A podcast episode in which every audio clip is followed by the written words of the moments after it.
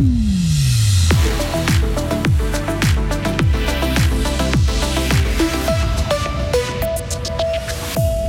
Du matériel pour les pompiers locaux et bien d'autres choses encore. L'association Cholider Rouge Frontières passe son week-end de Pâques en Ukraine. Et dans ce journal, une responsable locale évoquera les conséquences de la guerre sur les jeunes élèves. Le Tour de Romandie fera étape à Châtel-Saint-Denis où habite le président du comité d'organisation de ce contre-la-montre, un certain Pascal Richard. Aujourd'hui, un peu de soleil, des nuages en fin de journée, température de 11 à 12 degrés. Le week-end, lui, est moussade. Voici le journal de Sarah Compagnie. Bonjour Sarah. bonjour Rio, bonjour à toutes et à tous.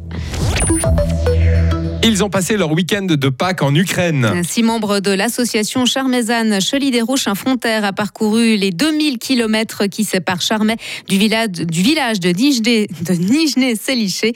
Un voyage humanitaire pour amener du matériel en Transcarpathie, une région dans l'ouest ukrainien relativement épargnée par la guerre. Les pompiers de la ville de Roust ont reçu du matériel, des dons toujours bienvenus, comme le souligne leur chef Roman Oros.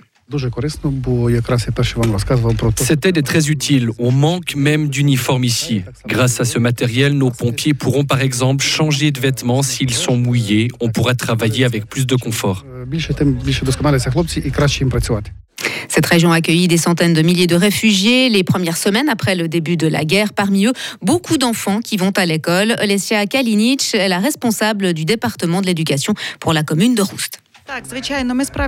Même si la Transcarpathie est loin des bombes, la guerre a une influence sur le développement des enfants. Elle touche leurs émotions et les stress. Des experts disent que nos élèves ont perdu une année d'études à cause de la guerre. Une partie de l'aide humanitaire partira au front, une autre restera dans cette région, dans l'ouest de l'Ukraine. Nous sommes en sursis. En Ukraine, toujours, la sûreté de la centrale nucléaire ukrainienne de Zaporizhia n'est pas garantie et le directeur de l'Agence internationale de l'énergie atomique craint le pire. Deux mines ont récemment explosé à proximité de l'installation. Selon le responsable de l'AIEA, si rien n'est fait pour la protéger, un accident pourrait se produire avec des conséquences potentiellement graves sur la santé humaine et l'environnement.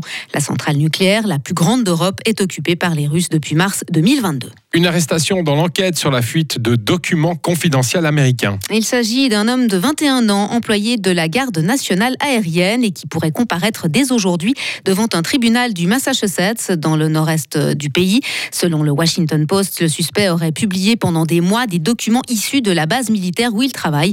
Le Pentagone lui affirme que l'affaire pose un risque très grave pour la sécurité nationale. Il est le meilleur allié de nos repas au bureau ou encore de nos restes dans le frigo. Mais le fameux Tupperware pourrait toutefois bien disparaître. L'entreprise américaine qui fabrique ces boîtes en plastique et les vend directement aux consommateurs est en mauvaise posture. Le nombre de ses vendeurs a diminué et sa popularité aussi, en particulier auprès des jeunes.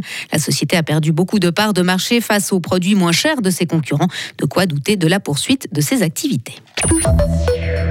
Châtel-Saint-Denis accueillera la troisième étape du Tour de Romandie le 28 avril prochain. Le chef-lieu de la Veuvez organisera un contre-la-montre long d'un peu moins de 19 km qui passera notamment par les Pacos. Le tracé a été dessiné avec l'aide de Pascal Richard, double vainqueur de l'épreuve et champion olympique à Atlanta en 1996. L'ancien professionnel habite Châtel-Saint-Denis depuis 15 ans environ et lorsqu'on lui a proposé de prendre la présidence du comité d'organisation, il n'a pas hésité. L'histoire est belle parce qu'au fait, quand on est euh, gamin, et puis après on devient acteur, et puis après tu viens organisateur, c'est comme dans un livre, quoi. ça se passe bien, et je trouve qu'on doit apporter ça aussi à notre jeunesse. Je peux rassurer aussi tout le monde, c'est qu'à l'époque, on disait exactement la même chose, ouais, on n'a plus rien pour notre jeunesse, euh, quel avenir à donner à notre jeunesse et tout je dis à l'époque, on entendait exactement la même chose. Donc euh, c'est pour ça que je dis aujourd'hui, bah, cette opportunité qui m'a été donnée, bah, je l'ai prise à, bras ouverts. voilà. Le prologue du 76e Tour de Romandie sera lancé le mardi 25 avril du Bouvray.